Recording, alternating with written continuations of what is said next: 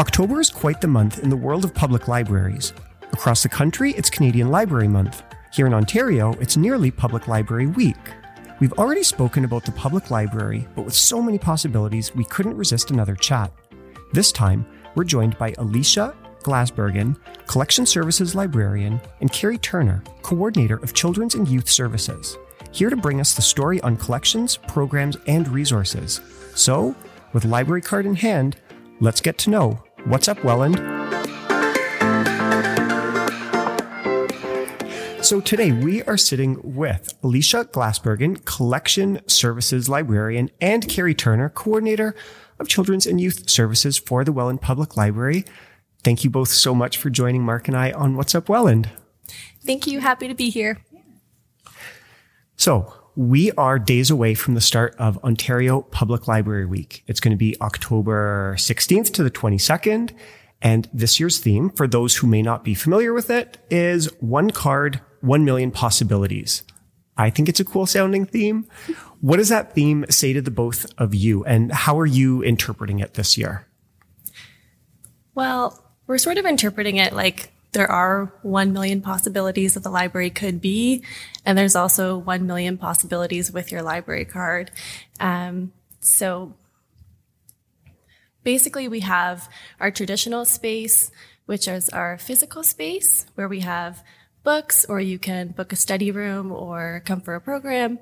But we also have our virtual space where you can get an ebook through Cloud Library or Hoopla, and get homework help through BrainFuse, or we can get free music through Freegal as well. So there's lots of opportunities in the physical space, in the virtual space. You guys have us covered. Yes.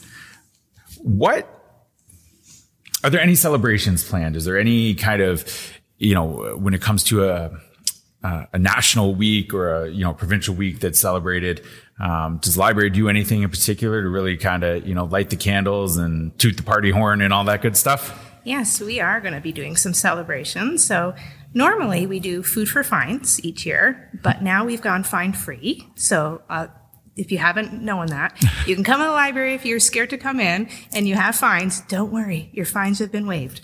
So now we're doing something called Foods for Friends this year. So we're encouraging people to donate nut-free snacks for Foods for Friends for the whole month of October. And these snacks will be made available at the main branch snack table for those who are in need. So that offering, is that available at all three branches or just the main? Just the main. Okay. And also we're doing Reading Gives You Wings. So our adult coordinator has made these giant, beautiful feathered wings. They're going to be mounted on the walls at all three branches. And you can come and take a picture of yourself wearing those wings. Very cool. Standing against them. Yeah. It'll look like you're wearing the wings. And then we also just recently bought a VR headset. That's going to be launched on October 12th at 6 p.m. The first 25 people in the door will receive some sort of prize, a door prize, and we'll have refreshments that evening too.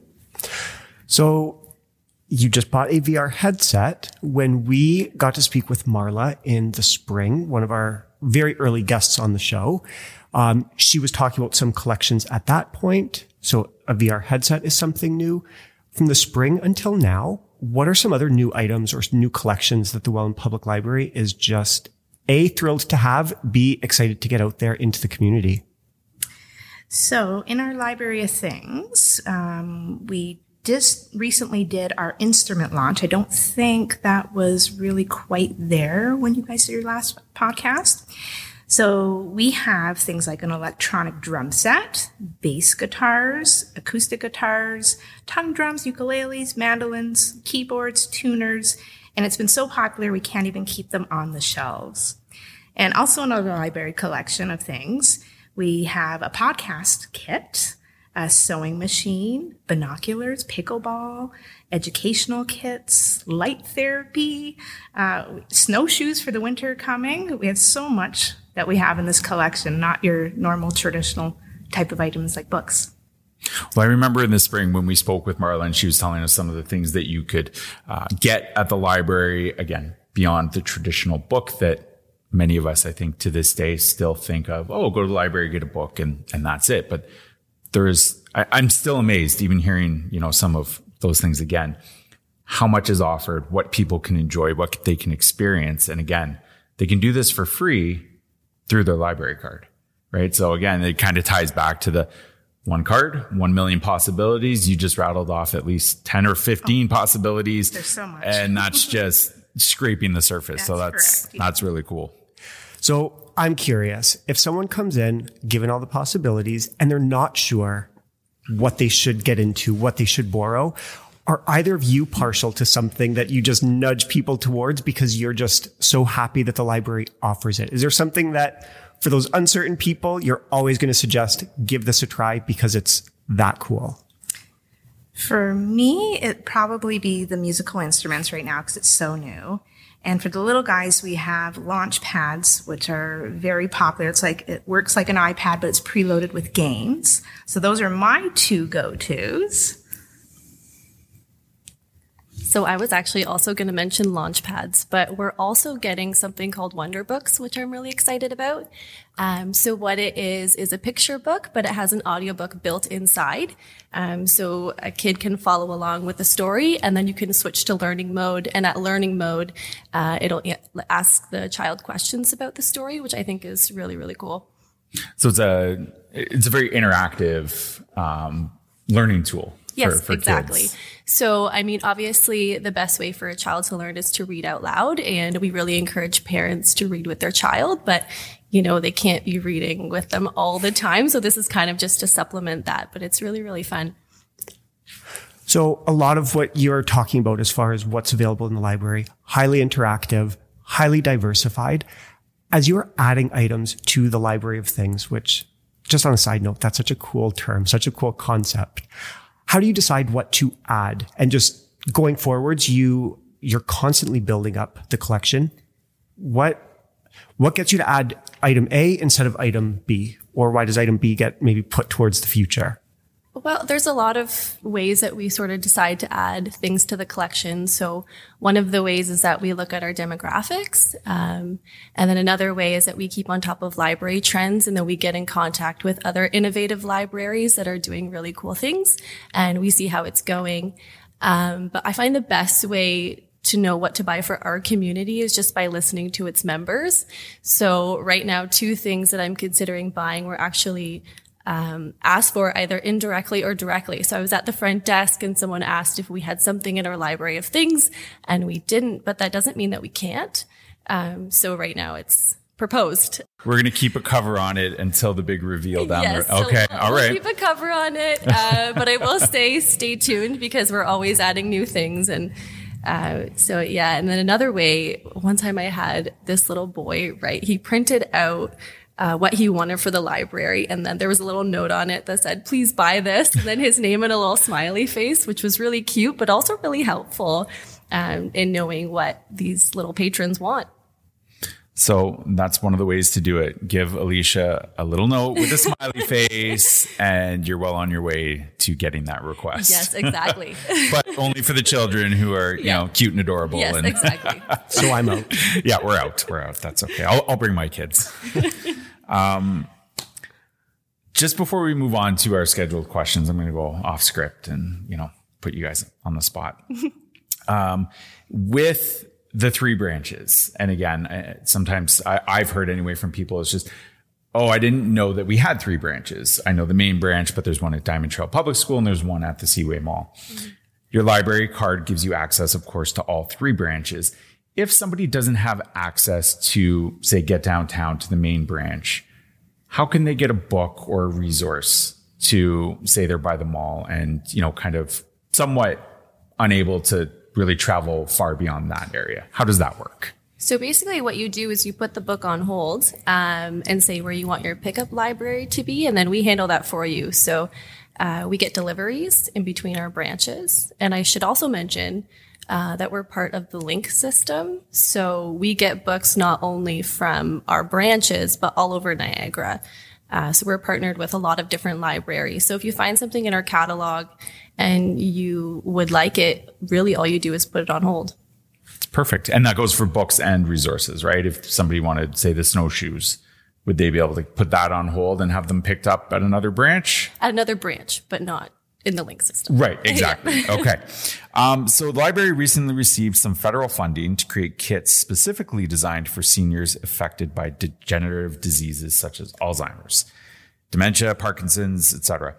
Can you tell us a little bit more about the kits and how they came to be? Yeah, so these kits were funded in part by the Government of Canada's New Horizons for Seniors program.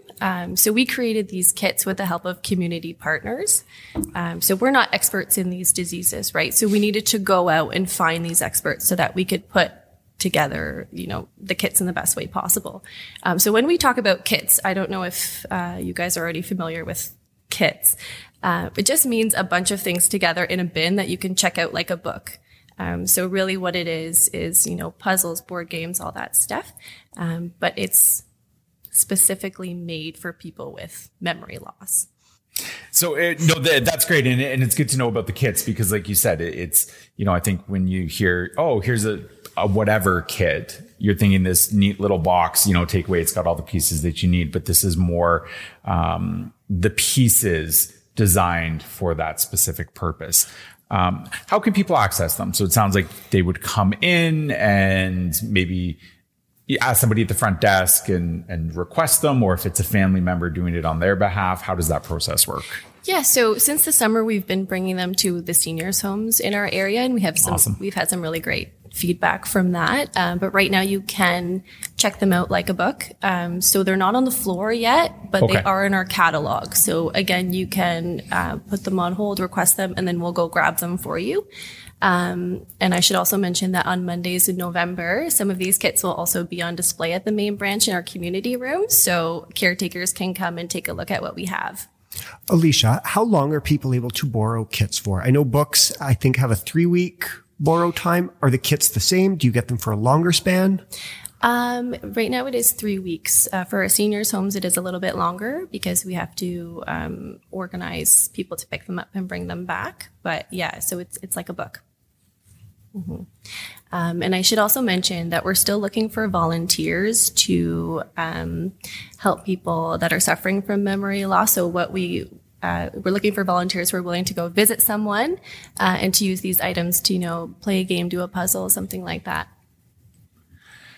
Paul and I we're book nerds. We love our books. We talk about books in our spare time. Swap titles, share, but what's the best part about working in a library? For me, I've got like just being around books all day seems like an oasis. But for the two of you, what's the best part about working at a library?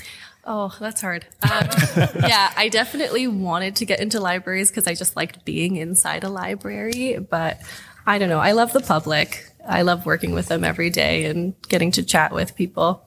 And Carrie, what about you? So my favorite part is actually looking at all the brand new books we get in and being the first person to touch and smell these new books.